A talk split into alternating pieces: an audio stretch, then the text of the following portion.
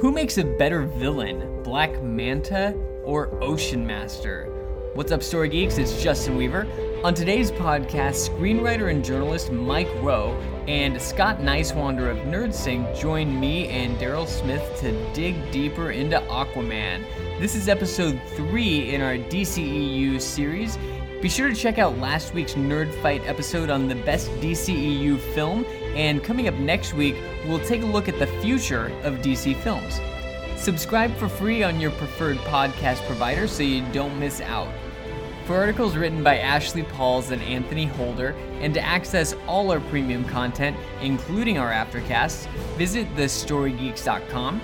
On today's aftercast, the follow up podcast to this one, you'll hear all four of us talk about what we'd like to see in an Aquaman sequel, as well as some other crazy topics. Thanks for listening in. The Story Geeks podcast is produced by the Reclamation Society. Now it's time to dig deeper into Aquaman. My man. All right, so we are here ready to talk about Aquaman. We're going to dig deeper into Aquaman.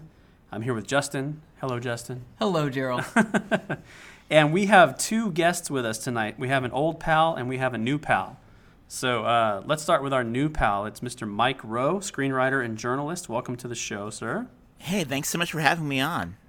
Yeah, why don't you talk a little bit about what you've been working on and where people can find you and all that good stuff? Sure thing. Uh, well, my day gig is I work for a website, LAist, covering, I'm the arts and entertainment editor there, covering everything going on in the arts and entertainment worlds here in Los Angeles.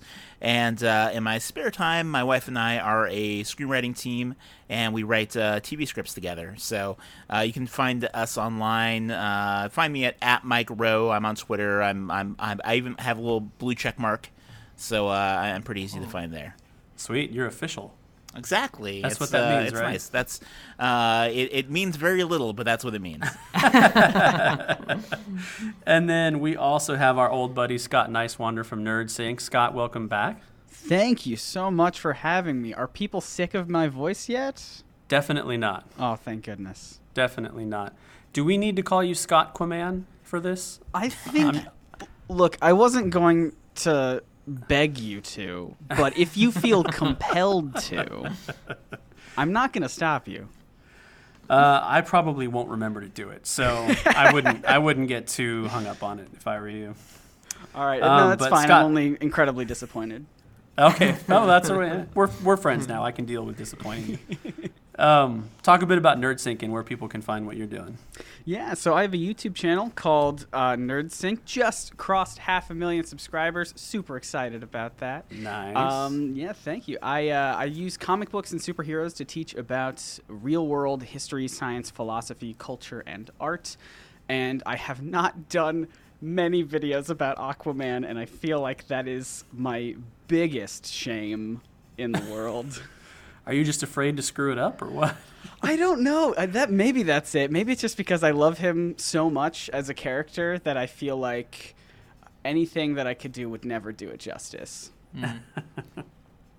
Fair enough. Well, I'm sure you'll get around to it eventually. Hopefully. Hopefully. Uh, well, let's dive in. We're here to talk about Aquaman. We're going to dig deeper and talk about the themes in the movie, and maybe we're going to plant some that aren't there to begin with and read into it a whole bunch because that's what we do. Um, but we'll start off real high level with just overall what do you guys think of Aquaman? Scott, you're the big fan, so why don't we start with you? Yes, the movie, the Aquaman movie. I look, here's the thing. I am not blind to its flaws. I see that it has a lot of areas where it could improve. However, as a big fan of the character, I walked away from this movie just absolutely loving it. I thought it was such a fun time in the theater. Uh, it was visually very interesting and very pretty to look at. Uh, and I thought just a lot of moments were very good. A lot of action pieces were great. A lot of character moments were very moving. And I don't know. I just I love the character so much that it any movie would be it would be impossible for me not impossible but it would be very very difficult for them to make an aquaman movie where i wouldn't be enthusiastically uh, excited and uh, entertained by it so yes overall, I loved it. Cool. So you're completely objective. So Correct. Yes, I, I want to make that clear. That is the only correct response Yes. to this answer. So, Mike, I'm excited to hear what you have to say. yeah, Mike, what do you think? Uh, you know, I really enjoyed this. You know, I am a DC Comics nerd. I am definitely uh, a a big fan of basically almost every DC character, but I have not been the biggest fan of the DC uh, uh, film universe uh, that has been going on. I, I see uh, a lot of great things about it. I see the flaws, um, but Aquaman, I really felt it was a move in a new direction, and uh, I thought it was just a lot of fun. You know, I definitely, I wouldn't say it's a good movie, but I would say it was a very enjoyable movie. Fair enough. Justin's nodding his head over here. So. Yeah. I, I thought it was a really enjoyable movie too. I just saw it for the first time in preparation for this podcast. Somehow it came and went from the theater, and I just hadn't made the time to see it. I walked away pretty indifferent to it. I was just kind of like, yeah, that, that was a movie. That was a superhero movie. Um, and so uh, I had fun watching it. Um, some good visuals. I feel like it had some Avatar kind of Pandora looking colors, uh, and then almost some Tron feeling elements to it. Um, but yeah, I'm al- I'm also more of a Marvel leaning fan, so I don't have the history uh, with Aquaman as a character that some of you guys have. So um, I also feel like I walked in in kind of a an indifferent place to begin with. Yeah. Most of Justin's DC fandom is just stuff that I've forced upon him. and I'm grateful for that. Um, I think I'm. I mean, I'm pretty much with you guys. I really enjoyed it. I thought it was super fun too. Um, definitely flawed. Um, I think I tended to enjoy the stuff that happened on the land more than the stuff that happened underwater because it was a little more practical and less CGI.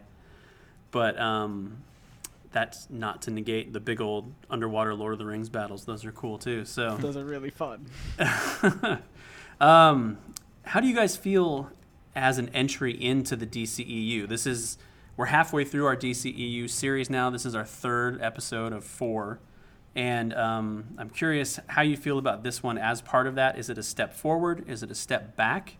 Um, Mike, why don't we start with you on this one? I definitely thought it was a step forward. You can see them sort of brightening up the colors and trying to give more of that fun feel to it that I think that a lot of people have been complaining about the DC movies missing, uh, at least relative to the Marvel films. Um, you know, I think that it is. Uh, you can also feel DC pulling away though from tying it into the rest of the movies. So I think that you've got less of that uh, piece of it being part of a bigger world that you did the last couple movies with Justice League and Batman vs Superman. Uh, but it sort I think it did a really good job world building and creating its own world. I really thought that the um, you know the way they set the different kingdoms and set up the whole sort of underwater world uh, made me made me interested in finding out more about it. Cool, Scott. What do you think?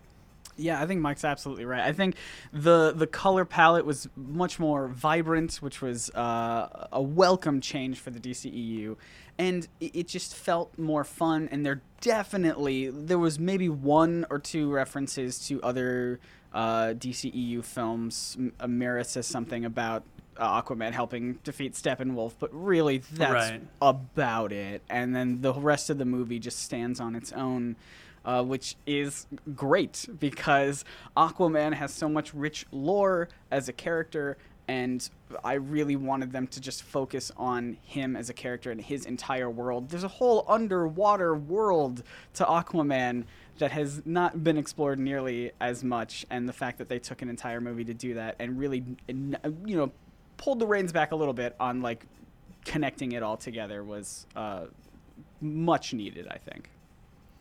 Yeah, I laughed a number of times when I wasn't really expecting to. Um, so just, I thought it was a little more lighthearted, um, and I really liked that. And then someone mentioned it that it felt like the Lord of the Rings with the number of armies and the Yep. size of the battles and everything. I said So- that, but to be fair, I Yeah. think I stole it from Scott from last time Oh, we talked God. about It's okay. I'll let you have it. I want that to spread around more. Um, but it felt that big. I was surprised by how big the world was. Yeah, I agree. I agree. I think it's a good step forward. I don't think it's as big a step forward as a Wonder Woman or a Shazam, but Yeah. definitely a step forward. I didn't ask you guys this question ahead of time, but to me, it almost feels like Justice League, the movie, is holding these other movies back. Hmm. Does that? Hmm. What do you guys think about that? Does it does it feel like a hindrance that it's even part of a shared universe, or do you wish that this stuff was just completely on its own? I definitely agree with that. I mean, I was sort of glad that it feels like they're starting to pull back from that with Aquaman and with Shazam. They sort of just letting these movies be their own movie, Yeah. uh, which I think uh, is is refreshing. Um, but you know, I, I think that Justice League they really uh, tried sort of jump-starting things and setting up all these other movies, but you just sort of left it feeling uh, it had this sort of drab color palette, and it's. Uh, I think that other than Flash, I don't know that it set up anything else that I was really excited to see afterward. Um, and I think that it, um, by by contrast, I thought Aquaman really set up a world that I'm more interested in um, by sort of largely ignoring Justice League and just going forward with its story. Yeah. Yeah, totally. I you know I mentioned that line about Mera talking about Steppenwolf, and to me it's it's it's almost like an Obi Wan mentioning the Clone Wars sort of thing, where it's like yes, there technically is a movie about that one line, but you don't have to watch Yeah. it. It You're- just adds I more. wouldn't say we've been missing it. Bob. yeah, and it just adds more of like a lore to like the oh, I wonder what that was about. Yeah, you can just use your imagination, but uh, yeah, I, I think certainly having it be more just standing on its own was uh, definitely the right way to go for for this movie because yeah, I, I don't know. Yeah, I'm. I felt more excited to see an Aquaman two than I did the next Justice League movie after this movie. Yeah. definitely. Yeah. What do we think about Jason Momoa as Aquaman? Scott, you have strong feelings. Start us off on that. Dude, I love him. I there are times when I wish his acting was a little bit more emotional, uh, specifically when he finds out. Uh, am I allowed to say spoilers for Aquaman movie? I imagine. yeah, I don't think we have to at this point, but Okay. yes, go ahead and give the warning. uh, spoilers for Aquaman. When he meets his mom Atlanna, uh, when she when he finds out that she's still alive, um, I wanted that to be really more uh, just more emotional. And I don't know if Jason Momoa quite got to where I wanted it to be, um, but I certainly think as he continues with this character, uh, that it, hopefully if he continues with this character that it will just he will progressively get better and um, really hone into who aquaman is uh, and kind of shape it as his own version of the character and i was super skeptical about jason momoa when they first casted him um, but no i totally total about face i think he's fantastic adds a completely new take on the character that I was apprehensive about, but now have grown to adore very much. he is your man. He's my man. All right. Mike, what do you think? Uh, I feel like he's grown on me a lot. I really did not like him uh, at first. Uh, when I saw him in Justice League, he, he rubbed me the wrong way. I think that uh, I, I I think it was sort of taking my mind a while to adjust, like focusing in on this new movie version of Aquaman that's nothing like the comic book version. Um, but seeing the Aquaman film, I think my mind finally made that adjustment, and I really got into it. Like I was like, they're they're writing the character for Jason Momoa, great. I feel like he did exactly what they asked him to do, and I thought that uh, Jason Momoa being Jason Momoa is really fun, and that's what Aquaman is now because that's what the movie says it is. So uh, if if I get past uh, what I'm hoping for from the comic book versions, I think that it, it's a, a really fun. I think that he, um, you know, I like his vibe in that context, and um, you also got to see some different shades of it with him transitioning uh, into the king role through this film too. So it, it was a little bit more than I even anticipated. So so I'm I, I'm fine with him. Yeah, it, it took me a minute to get used to it because, again, this isn't a character that I'm very familiar with. But what I do know of him is that he's a very earnest character. He feels a little more, um, I don't know, simple like Superman or something in his uh, classic uh, approach. Say Ernest and simple. I think of like Ernest goes to camp. that, that's a different Am kind I the of only simple. one that gets yeah, that no, reference? totally. Um, but then when I started to think of the people I've seen in like Deadliest Catch or something like that, and what it would be like to live with the ocean, um, it kind of made sense to me. So Yeah. yeah, it grew on me. Yeah, it was weird for me at first because I hadn't really seen anything that he was in. I'd seen maybe a couple of old episodes of Baywatch and never watched Game of Thrones. So he was just sort of this big hulking dude that I didn't know if he had any talent or not, but I enjoyed him. I think maybe it's a little bit over broified for me. I think I'd like to see it taken a little bit more seriously, but we might get to that in in future films. So we'll see. Um, okay. In the beginning of the movie, after Arthur defeats Black Manta and his father, and he's about to leave the submarine that's sinking, his Black Manta's father is pinned up, and um, Black Manta yells at Aquaman and says, "Wait, you can't leave him here. Help me, please." And Arthur responds by saying, "You killed innocent people. Ask the sea for mercy." So I loved this scene personally. My question is, what do you think of that response, and is this how a hero should respond? Justin is chomping at the bit on this one, so go for it. I thought that was totally reasonable. I, I was like, absolutely, this guy's a bad guy. Um, it reminded me a lot of Batman Begins when Batman tells Ra's al Ghul, like, I'm not gonna kill you, but I don't have to save you. So Right. it made total sense to me that uh, he would not actively save someone who was seeking to do harm for other people. Superman would have, but he's not Superman. Fair enough, Mike. What do you think? Uh, I it reminded me of that Batman Begins moment as well, but I hated it. Like I uh, I didn't like it in Batman Begins either, where there's that explanation for why Batman lets Ra's al Ghul die. You know, I think it fits with the classic uh, movie uh, climax thing of like ultimate justice, but I, I really felt that it, made Aquaman's character come off as uh, callous and less heroic than I would have liked. But the thing that ultimately made it work for me was that this happens in the beginning of the movie instead of the end, like Batman Begins. And then uh, uh, over the course of this film, we see Aquaman make basically the opposite choice in the end when he has to sort of decide on the Ocean Master's fate. He uh, goes the other way and, and spares his life. So I think that's uh, I really think that's Aquaman's journey in this movie, and and um, that's that's what made this moment work for me in the end. Scott, what do you think?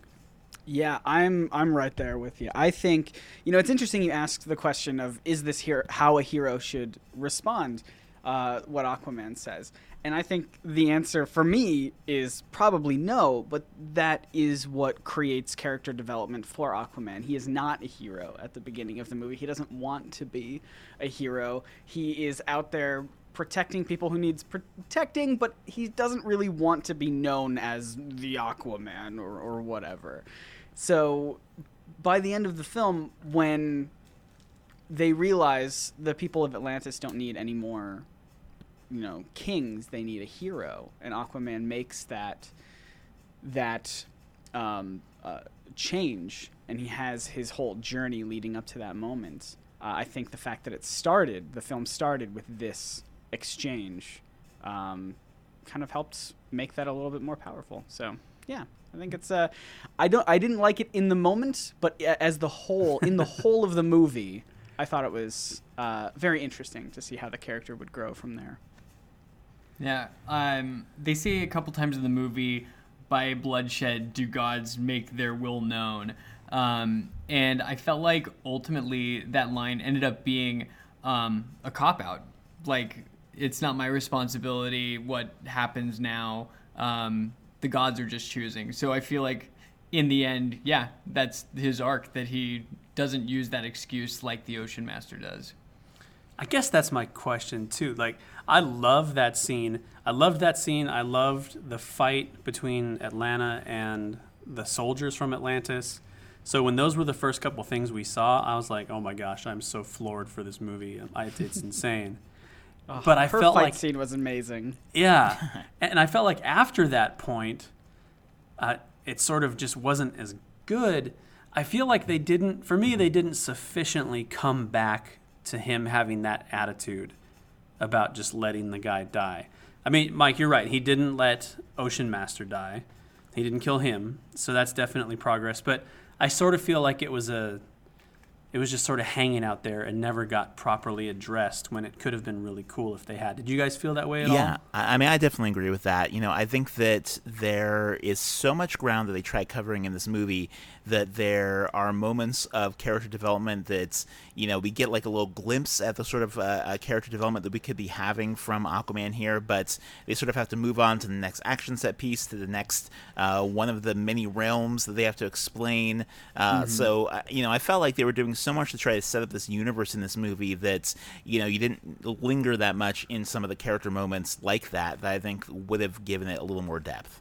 Yeah. and I agree too. I, I think one of the movie's biggest flaws for me, um, like thematically, is that it kind of almost lacks a th- like a cohesive theme. It has a lot of these bits and pieces of ideas that are never fully realized, in my opinion. And I think this might be one of those. I mean, I think it's a, a bunch of different movies all in one. You know, you have uh, the uh, uh, land stuff, you have the under the water stuff, you have basically like a horror movie that pops up in the middle with the trench. Oh, uh, then you have like an Indiana Jones movie that pops up where he is going and and uh, trying to get these relics and seeing holograms, which feels like uh, it, it's right out of that in, that sort of uh, adventurer playbook. So it's doing a lot in it, tonally all over the place.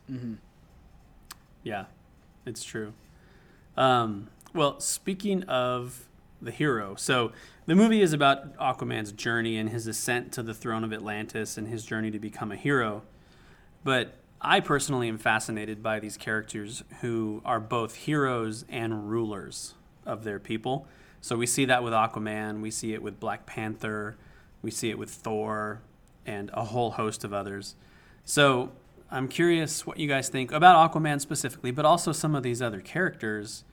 Um, what do you think of that balance between those two types of characters, and where do you think their first loyalty should lie? Should it lie in being a superhero to the world, or should it lie in being a ruler to their people? And uh, Scott, why don't we start with you on this one? Oof. Yeah, this is a really, really tough question uh, because I think we've seen um, we've seen a couple different answers from from a lot of these ones, and I think ultimately it comes down to specifically with Aquaman the idea of you know the, the people of Atlantis don't want another king; they want uh, something bigger and better who, who stands for something a little bit more, and that would be a hero. And a hero to me is much more expansive than a king. A hero is more of a you know uh, you know I have my people, sure, but I also just you know I want to take care of all of the people, and so perhaps with Aquaman, and, and this is where kind of one of the flaws of the movie comes out to me, where I wish there was a bit more of an epilogue because I kind of want to know what happens next after he becomes, you know, the new leader of Atlantis. I want to know how how how he rules, what he does, how people respond to that, and hopefully we'll get some of that in the future. But I don't know. I, I think I think when it comes to these um, characters who are rulers and heroes, I, I do think ultimately they do have um, this kind of uh, loyalty to their people. Thor, you mentioned, does so much in Ragnarok and even a couple Avengers films to try and just help his people survive. Uh, and yeah, there is that kind of tricky balance. But I think at the end of the day, if you are a ruler of people, you need those people to be able to depend on you. So I think, uh, I, yeah, I, I think there is. It, it's so tough. I don't even know what the correct answer would be. But I, I do think ultimately, if you are a ruler, yeah, you need your people to depend on you. So maybe Okay. maybe the balance shifts a little bit that way. We got one point for ruler. Mike, what do you say? Um, you know, I think that uh, Aquaman. I think the thing that sort of sets him apart from those other characters classically is that he is more the hero. Um, and I think that I'm curious to see which way they go with the future films. Um, you know, uh, I really love the first Thor v- movie version of Thor. He sort of transitions into a different thing, but that first movie is so much about. Um, the the operatic uh, Shakespearean nature of these uh, uh, rulers clashing against one another with him and Loki and, and fighting for the throne of Odin. And I thought that that movie handled that beautifully. Uh, I think that you sort of I think split the difference really well with Black Panther. I think that he does a great job uh, both representing his people while going out and uh, representing to the world and, and, doing things on behalf of everyone. Um, you know, I, I don't think we've really seen enough of what Aquaman's going to do when he's sort of there with the larger world. You know, we saw Justice League, um, him going out and, and, doing a sort of a, a universal uh, heroic duty, but we haven't seen him like now that he's sort of back in touch with his Atlantean roots. What he's going to do next. Yeah, and I feel like that's where I am. I just don't have enough information now that he's back in the ocean where right? he really hadn't been. Uh, we don't really know how that's going to affect him, how he's going to affect um, everyone there. But yeah. there is a lot that he was saying about how the land and the ocean are one. And so it feels very much like he's moving toward a unification uh, where he would be caring for, uh, protecting, guarding, whatever, the world, not only Atlantis. But now he's king there. Now he's Ocean Master, but yeah. a good version. And so, yeah, Without I'm, I'm really curious to see what will happen next. Yeah, I, I sort of agree with that. I, I don't know that we know enough yet. He certainly he certainly hasn't gone on the sort of morality journey or moralist journey of a what a king should be like. Like if you look at Thor and you look at Black Panther, they both struggle with that. They struggle with being a good man versus a good king and trying to live up to that role. And we haven't really seen Arthur do that. We've sort of seen him bro out on a big old journey for a couple hours and fight a bunch of monsters and then find his mom and find his brother and yeah, you're right. I, we sort of haven't seen it. It's interesting though. I was I was having dinner with my family earlier tonight, and I just decided to throw this question at them for no reason. And um, I have a six-year-old son, and his response was, "Well, they should be the king first. And I was like, "Why?" And he's like, "Because they have to protect their own people." And I was like, "That's pretty smart for a six-year-old." I was impressed. Um, and then my wife said something much deeper, of course. She's much deeper than I am. and she said, um, uh, being a king is fine until the rule of law starts to get compromised, and then you need heroes. Yeah. Which I thought was deeply fascinating and better than what I could come up with. I think that's the entire purpose of like why superheroes were created in the first place. Is people wanted to create these figures who were who could act outside of the law and, and right injustice injustices where where you know people felt like these things weren't getting done these these wrongs weren't being righted and so superheroes came along you had superman with this big you know he could do almost anything and the all like the first stuff he was doing he wasn't fighting aliens he wasn't fighting monsters he was just like beating up corrupt politicians mm. and uh, making you know getting better working conditions for miners. Like these are just things that you wouldn't expect a superhero to do nowadays, but that's the first stuff that they created superheroes for. I mean, I, I think, think that the the just defending your people though seems like such sort of a humanistic view of what being a hero is. You know, I think that's what people still resonate with about somebody like Superman is that you know his original people are dead and he still goes out there and, and sacrifices and fights for everyone else and, and goes on sort of a, a much larger view of uh, of what he is defending. I think that's um, you know I think it's sort of a different level of hero and and um, something that sort of sets him apart. Yeah. Mm-hmm. By the way, unintentional plug, Scott. I know you didn't set me up for this, but I'm going to say it anyway. Scott just released a video on Superman a while ago, and it is fantastic. Oh, everybody should you. go check it out. Thank. Could you tell that my whole big spiel just then was like ripped from one of my scripts? was it that obvious? I watched it very recently, so it was it was very fresh to me. So it, it definitely jogged my memory, which was good. Fantastic. So. No, I trust me. I just I, I can speak eloquently from the top of my head. Hmm. I. and it's not like you haven't made a thousand Superman videos. yeah, that's true. Yeah. That certainly helps a lot. Right. Okay. Um, I need you guys to help me settle an argument. So, Jay and I cannot agree on who the best villain in this movie is. I think it's Black Manta. He thinks it's Ocean Master. So I want you guys to help me figure this out. Justin, I'm going to start with you. Who is the best villain in this movie? Okay, before I answer who's the best villain, I just feel like this should have been two different movies. like, so Yeah. I, I Oh, think yeah. that this had to be so exposition heavy to set up what in the world Ocean Master would be and why it mattered and what all the kingdoms were. I think it would have been great if we had more time to just ease into that because then I think I would say Ocean Master 100%. It ties into everything about his past, uh, the ocean itself, um, this whole part of his history that he doesn't know about. Um, so I would have said Ocean Master if this were the second movie. Um, as a standalone, I think they set up from the beginning Black Manta better. Um, and I think visually he's kind of more interesting and fun. Um, so it's kind of a toss up for me. So ultimately, I'd say Ocean Master because I think that entire story is more interesting to me. Um, but yeah, my cop out answer is it should have been two movies. All right. Mike, what do you think? Uh, I definitely have to go with Black Manta. Uh, I think that he is so striking visually. You know, as a comic nerd, when I first saw Black Manta, before I even knew who he was, an Aquaman villain, I remember seeing him with like the Legion of Doom and thinking that's a cool looking character. It's uh, and, and then when you see like those eye blasts, I feel like that's so arresting. Um, I, I- you know, Ocean Master. Most of what we see him doing is um, making political deals, which is cool, but it's uh, it's hard to beat the cool factor of Black Manta. Plus, I think that you set up that tragic opening with him so well in the submarine scene um, eh, that it kind of bummed me out that Black Manta wasn't the main villain of this movie.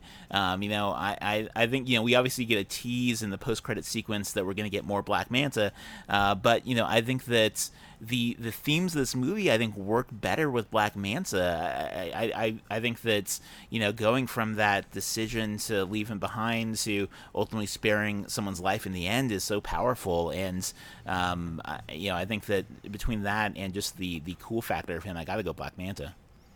I appreciate you, Mike. It's nice to have someone in my corner. Scott, what do you think? Oh, this is it's so tough because I feel like they both were like they had they both had a ton of potential to be incredible, but the fact that the movie tried to put both of them in and give them almost equal um, like screen time to, to make them this big villain. I, I don't. It, just it did feel like it was certainly meant to be two different movies. If I had to pick one, I do, And do. and I do. Daryl is yelling at me. Um, no, I if I had to pick one, I guess I would pick. I, I I'd have to go with Black Manta, just because. Yeah, he's he's super cool looking. Uh, I like the fact that uh, it is you know his action sequence, the the big one. Um, was probably the coolest one in the whole movie uh, between him and Arthur and, and all the other Goonies and, and Mera. And I thought that was so fun and so visually interesting. And I, I wish, I wish they gave him more time and, and more development. And obviously they set it up so that he's going to come back. But like, just, just commit, just do it, just do it in the one movie. I love Ocean Master. I think he would have been great as a follow up when you get more into the politics of Atlantis, uh, or you know, I don't even know. I, I just wish I, I wish either one of them was developed a little bit further. But as it stands, I'm, I'll go Black Manta. So the official word is that Jay is wrong. right? Apparently, Jay and Justin are wrong. Yes. Well, Was that the entire point of this podcast? uh, Mostly. I, I'm not going to comment on that.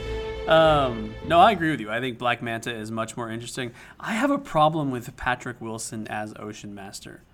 Um, yeah. I know he and James Wan have history together, so I don't know if that was a friend casting or what, but I just thought he was flat and uninteresting, and I just didn't care about the things that he cared about.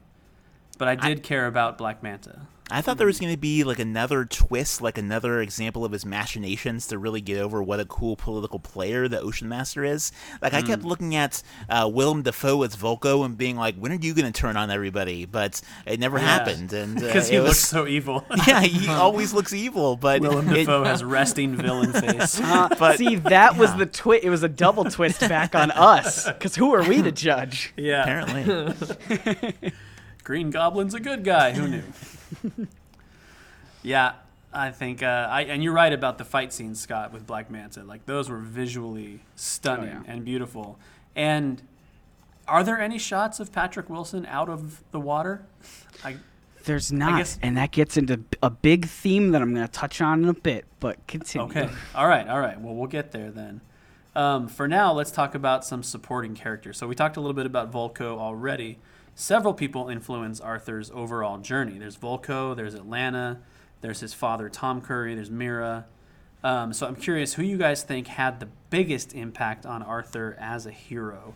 And Mike, why don't you start us on that one? You know, I think that it sort of reminds me of like you know thinking about like Batman. Like, are his parents what influences the most him the most? Of course, but they don't have the sort of biggest ongoing relationship. I sort of see the same thing with uh, Arthur and his parents, and like you know, the, being the the half man, half Atlantean, it really is. I think what makes Aquaman Aquaman, and what is the most powerful thing about his character. But you know, Vulko is the one who trains him and who's there every step of the way. So I think that Vulko has that sort of long-lasting influence. So I sort of would go with him. Um, but you know, you wouldn't you, you he wouldn't be Aquaman without the Tom Curry and and uh, Atlanna. Fair enough. Justin, what do you think? I was thinking Tom, uh, with his abilities, um, Aquaman's abilities, he is so powerful, and especially in this depiction, he feels like a somewhat erratic personality. And I think with someone like his father to teach him the patience and the consistency and how much he admires that he walked out to the dock every morning and just waiting for his mom to come back. Um, I think that he had a lifelong impact on him that, yeah, altered that he wasn't just a bro, but yeah, a bro with a heart of gold. A Yeah. pro with a heart of gold. Scott, what do you think? Yeah, I think, you know, Vulko was obviously the one who trained him, taught him how to use his powers, taught him a little bit about Atlanteans, um, and taught him that sweet trident spinning move that saved the day in the end. Super sweet. Good stuff. However, if we're talking about just characters who have influenced his overall journey, then, you know, just the absence of his mom was a huge impact and influence on his life, to, even to the point where he hated Atlantis because of what they they did to her because he thought that they had killed her, uh, specifically because of his own birth and and their you know, uh, her and his dad getting together, and uh, so I, I think just her being absent from his life was a huge influence on who he is uh, as a character. Yeah, definitely. I I have a weird answer to this question. We did a while back, back in February, we did a Make It Better episode on this movie, and Scott, you were a part of that one as well. Was I? You were. You had to be. You're on Oh, every time we talk fun. about Aquaman. It's kind of a rule. Um, Thank you. And I think I said this then too, but I feel like Vulko and Mera need to be switched in this movie because I feel like Vulko has the the weight of an important character and the emotional impact on Arthur, but Mera is the one that actually gets to go through this whole journey with him and impact him through the process. And her character, I think, is boring and uninteresting and doesn't have any impact on him. So I wish that Vulko was the one that was on the journey with Arthur. I realize that Arthur has to fall in love and get married to Mera and all that stuff, but uh, I just think that would have been a more interesting movie to me. I would have loved to have seen Vulko throughout this whole process. Mm. And can you imagine So- Willem Dafoe as Mera? Oh, Oh boy, boy. I'm I mean, he is a not to thespian. now. yeah. Yes, he is an actor. that might be the creepiest thing I've heard all day. um, one of the big elements of the Aquaman mythology, both in the film and in the comics, is this idea of the conflict between the sea dwellers and the surface world. Um, I will be totally honest and say that I've never been particularly interested in this conflict, but I'm curious if you guys are. What interests you about it, and would you like to see it played out in future Aquaman films? Justin, why don't you start us on this one? I was fascinated by uh, a slight theme of being environmentally conscious. If we dumped trash and pollution into Canada, they would respond to it.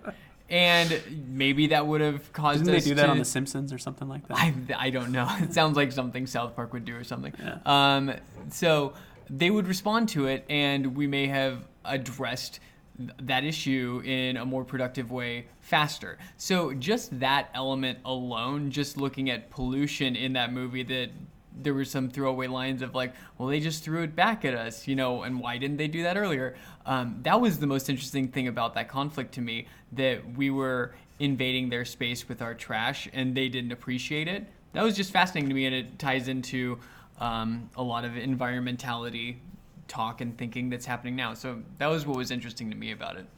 Cool. Scott, what do you think? God, I want to talk about this forever. Okay.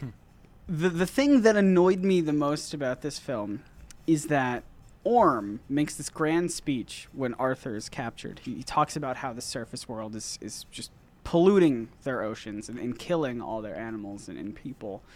And they need to do something about it. His whole plan is to like rally these armies together to go against the surface world because of all the pollution and everything when Aquaman becomes king, that's still a problem. Like that never gets solved. Mm-hmm. and so that to me that's like yes, you won Arthur. You're clearly a, going to be a better, you know, ruler of Atlantis because you're not going to be as, you know, conniving as Orm, but he kind of has a point. Like you got to mm-hmm. do something, Arthur. And so I hope I hope that's addressed in future films because it, didn't get. There's no resolution to that to that, and I, I want there to be. So yes, I I, I want I, I do like that conflict, um, and especially because they set it up. And there's not a big payoff yet, and I want something to happen. I want something about this to matter. So what you're saying is you want Al Gore to make a cameo in Aquaman 2. Is that what I'm hearing? Yeah, Al Gore should have been Vulko. If I'm being real honest with you guys. Uh, okay, interesting. Mike, what do you think? I mean, there's no way they're going to address it anymore. I think like it was. I think I agree that was a fascinating idea, and I think they clearly didn't know what to do with it. Um, you know, I think it's maybe even sort of their nod towards something like you know in Black Panther we have uh, Killmonger is you know a lot a lot of people argue like Killmonger was right, and I think those are the great villains is when you can make an argument for for them being right. I don't think they nailed the landing on Ocean Master with this, um, but you know at the same time I I am usually not a fan in Aquaman stories of the uh, uh, Atlantis versus the surface thing. I think that's what makes uh, Aquaman different from Marvel's Namor the Submariner because I think that was uh, like the conflict between the sea and land is so much part of what Namor over Marvel is, and I think that they always did it better than they've ever been able to on the DC side. While Aquaman's always the guy holding people back from conflict, while uh, Namor sort of pushes everybody a little more closer to, to con- conflict uh, basically every chance he gets. Uh, so I, I, think that in the context of an Aquaman story, I'd rather just focus on uh, him being a leader and not about um, you know fighting the land. But I think Aquaman being that bridge that brings uh, land and sea together is what's what makes that character interesting. Yeah. I think what it is for me is it feels very one sided. Like, mm. I see why the Atlanteans would be in such an uproar over the pollution and the degradation of the oceans.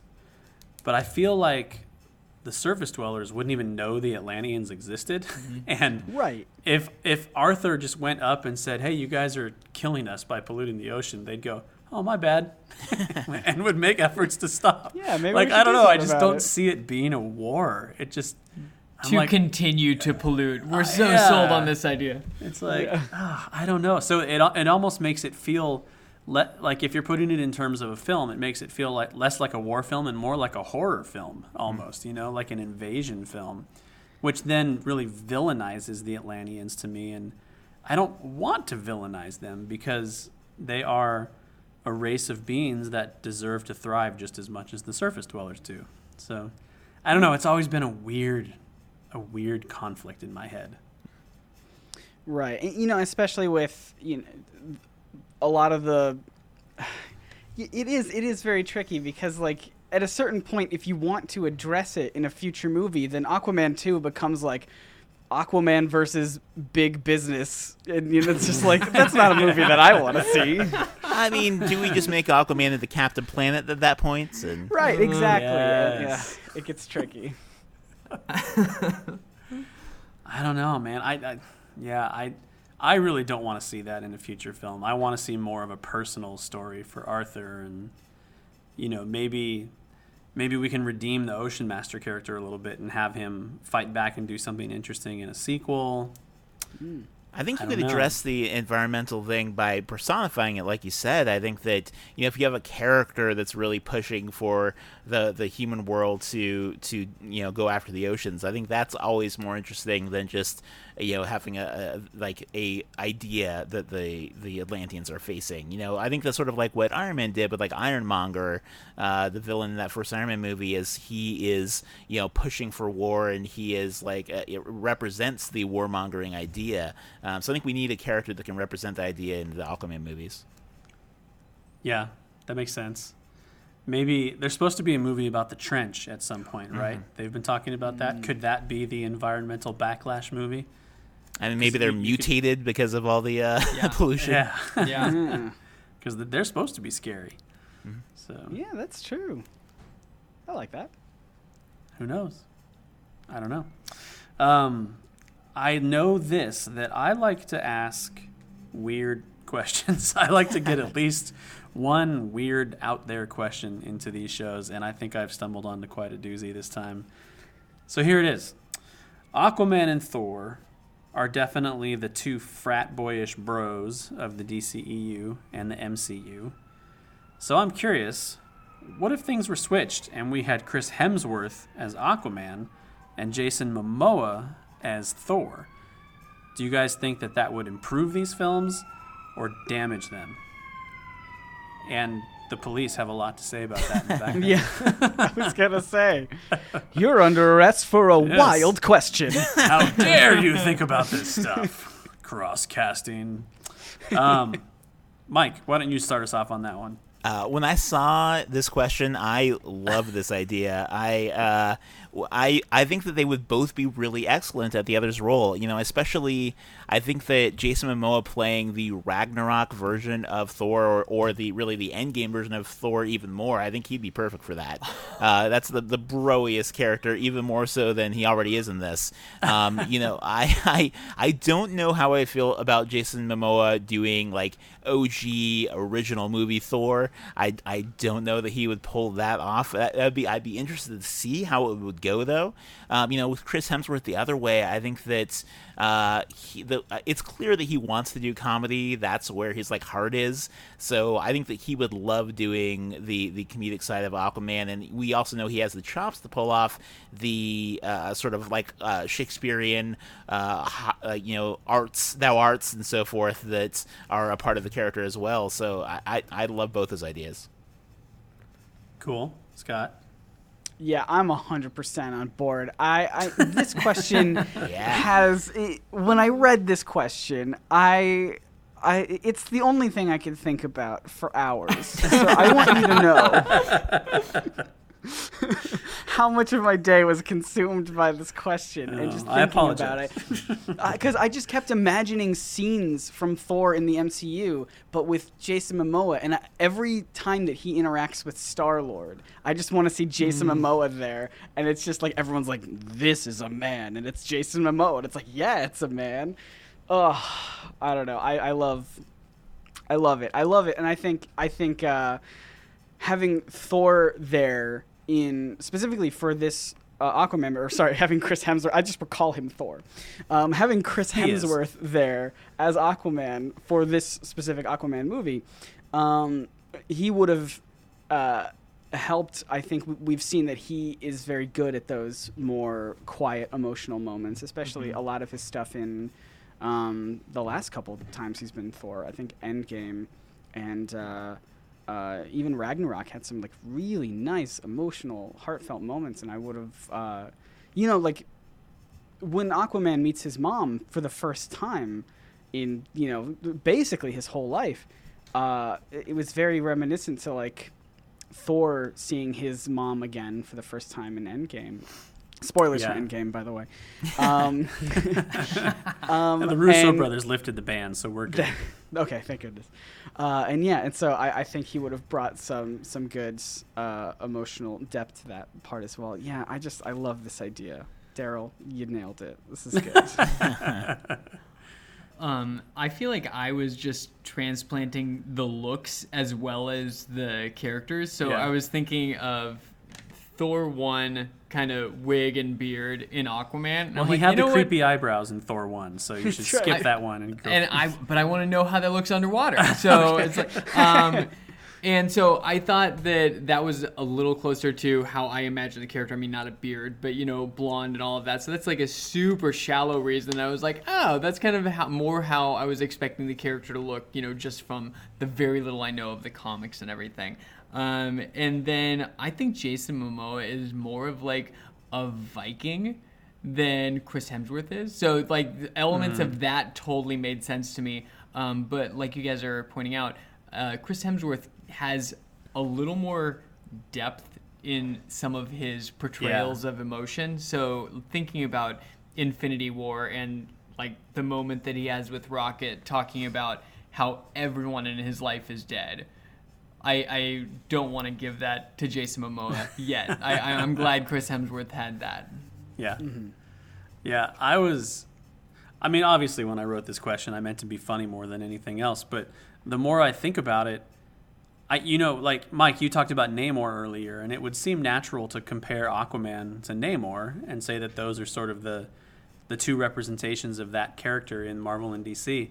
But when I really think about it, Aquaman is Thor. Like, they really are very similar characters. Yeah, you know, uh, he's an underwater Thor. It's uh I think that there's a lot to be said for those similarities and I think that um that's part of what has made both characters ones that have lasted is that they go back to you know like Thor you sort of have it on on uh, on the surface the sort of Shakespearean thing but those same themes are there with Aquaman and that's I, I think what makes him powerful in the in the the modern version of him and uh you know I think that we keep wanting to hear stories like that and and it's uh, something that, that really resonates Yeah.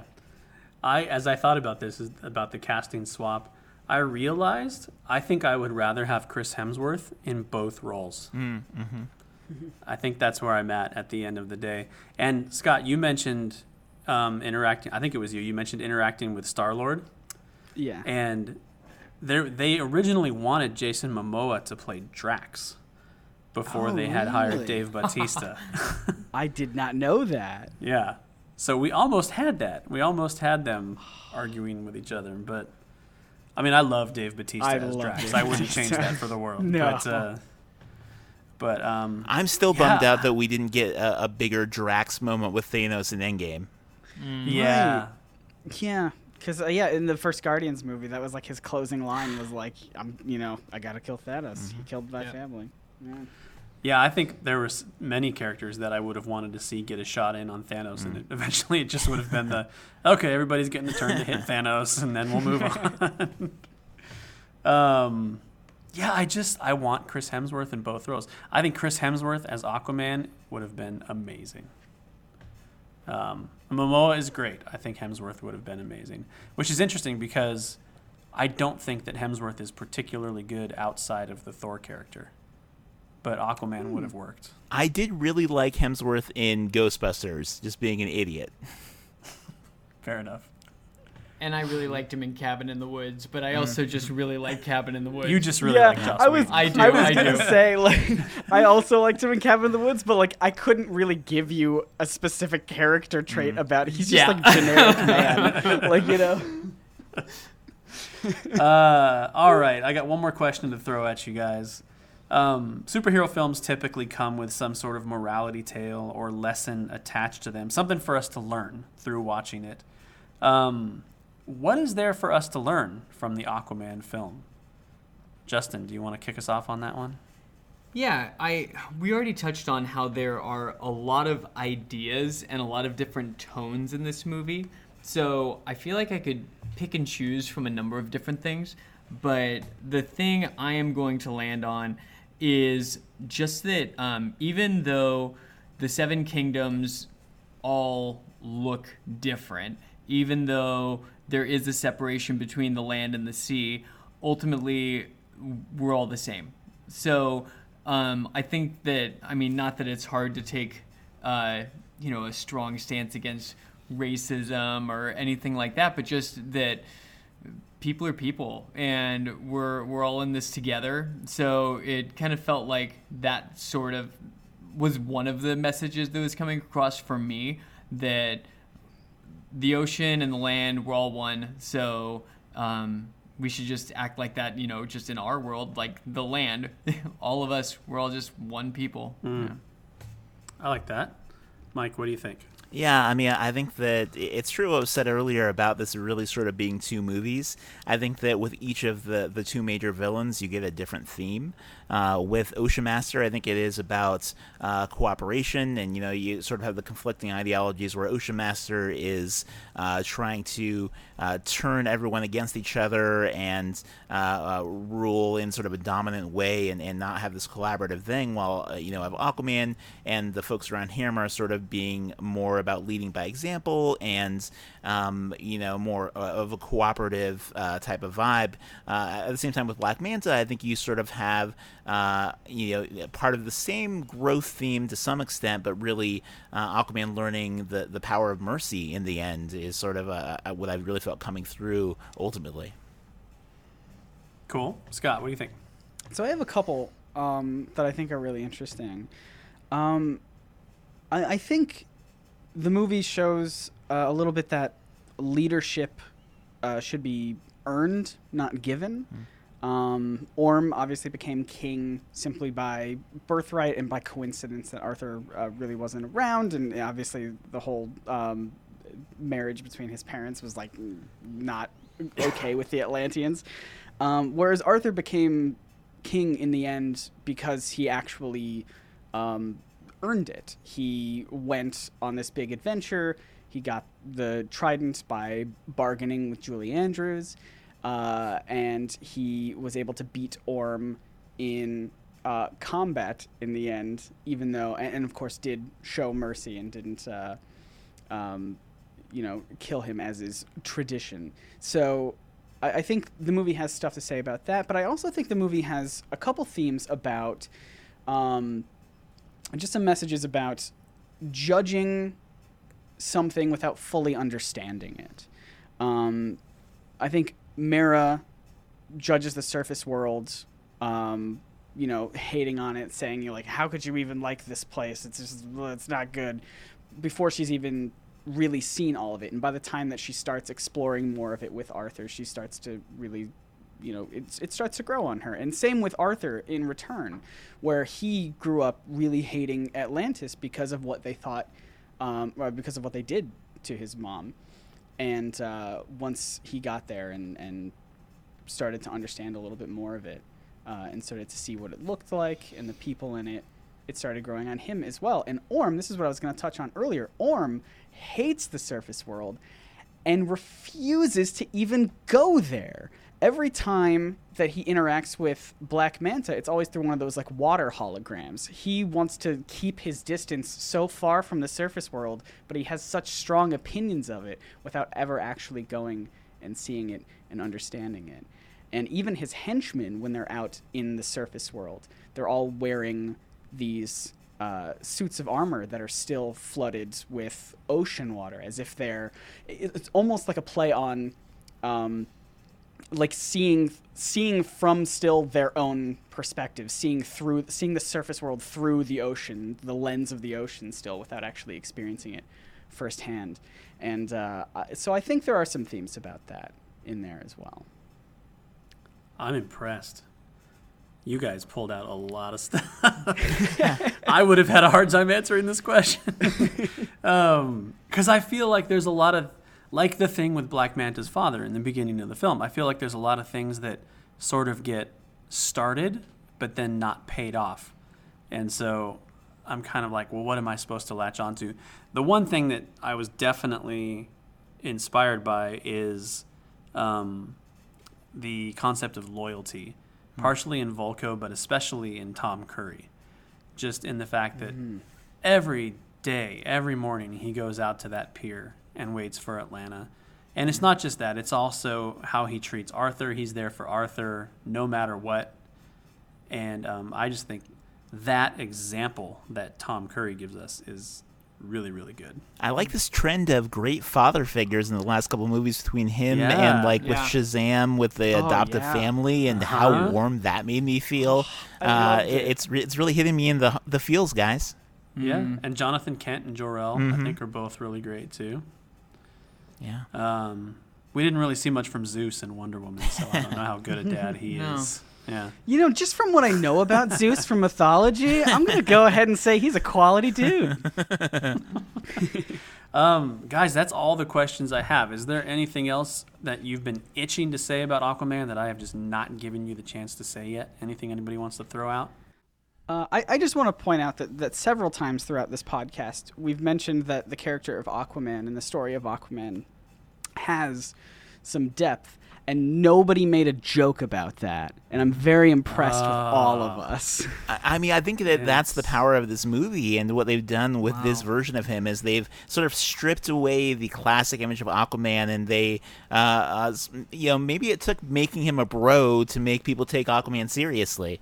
Uh, you know, if you just had the sort of like classic, maybe kinder, gentler Aquaman from uh, way back in the day, then uh, who, who who does communicate with, uh, you know, the the fish, then that that might have been harder for people to grab onto. So, so maybe this is the right Aquaman for the right time.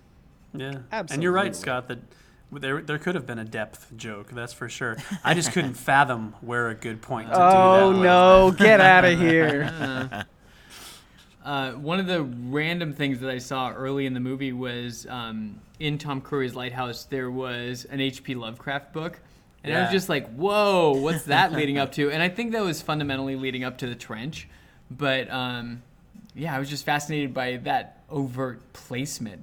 Um, and especially when we were hearing about if the trench was going to be explored a little bit more in another movie, I thought that was a very, it was the most interesting of the kingdoms to me just because it's so animalistic and uncontrollable. And then yet it joins sides with him in the end. So I'm endlessly curious about that place. Yeah. That's such a visceral moment when the, the trench attack. You know, I, I think that we really got to feel the James Wan horror director vibes Yeah. that's Yep. in that moment, and it, it, it's it's weird too. I guess DC's cast, using like horror film directors between them and you know Shazam too beca- as the same thing. Uh, you know, you have these really scary moments because they have guys who know how to scare people. Yep. yeah. Absolutely. That's and that whole trench moment was just shot so beautifully and has some of the Yeah. best Yeah. shots in, in the film. Yeah, I hope that really does come together. I would love to see more of that. Um, but for now, I think this wraps it up on our Aquaman discussion. Before we leave, Mike, remind everybody where they can find you. Uh, check me out at Mike Roe on Twitter, M I K E R O E. I post uh, the articles I write for LAist. I'm uh, uh, going out this week to cover Star Wars Galaxy's Edge. I'm going to be doing all sorts of different stuff, so follow me over there. Ooh, that's exciting. Yeah. Scott's jealous; he's not here in California. so- I know, I'm very jealous. Complete opposite coast. Um, Scott, where can people find NerdSync and what you're doing? Yeah, I mostly have a YouTube channel called NerdSync, N E R D S Y N C. If you like learning about superheroes and comics and how they can teach us about real world history, science, philosophy, culture, and art, uh, go check it out. I post every other week, and it's been a lot of fun recently. Uh, and you, there's also just uh, my Twitter as well, which is at NerdSync, or my personal one, where I have uh, just more silly jokes. It's Scott Niswander. S C O T T N I S W A N. I'm gonna go Oh, click it's a great subscribe. Thank you so much. I appreciate that. Five hundred thousand and one. Woo!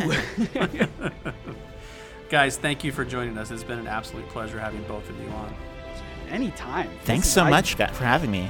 Yeah, I mean, you giving me an excuse to talk about Aquaman? Come on. Happy to do it anytime we can. That's it for today's show. Special thanks to Mike Roe and Scott Niswander for joining us. As Justin mentioned at the top of the show, if you missed last week's Nerd Fight on the best DCEU film, be sure to check it out on our podcast feed or on our blog at thestorygeeks.com. And don't miss next week's show on the future of DC films. That's the conclusion to our DCEU series. So subscribe for free on your preferred podcast provider. And if you enjoyed today's show or any of the Story Geeks podcasts, please share them. Share our show with a geek friend or review the Story Geeks podcast on iTunes. That's incredibly helpful as well. So we're going to switch over to our aftercast now. I hope you'll join us for that as well. Mike and Scott will still be hanging out with us as we talk about what we want from an Aquaman sequel, even more MCU DCEU casting swaps, and so much more. Get more information on our aftercast and all our other content over at thestorygeeks.com. Thanks for listening, and as always, question everything in your favorite geek stories and always seek the truth.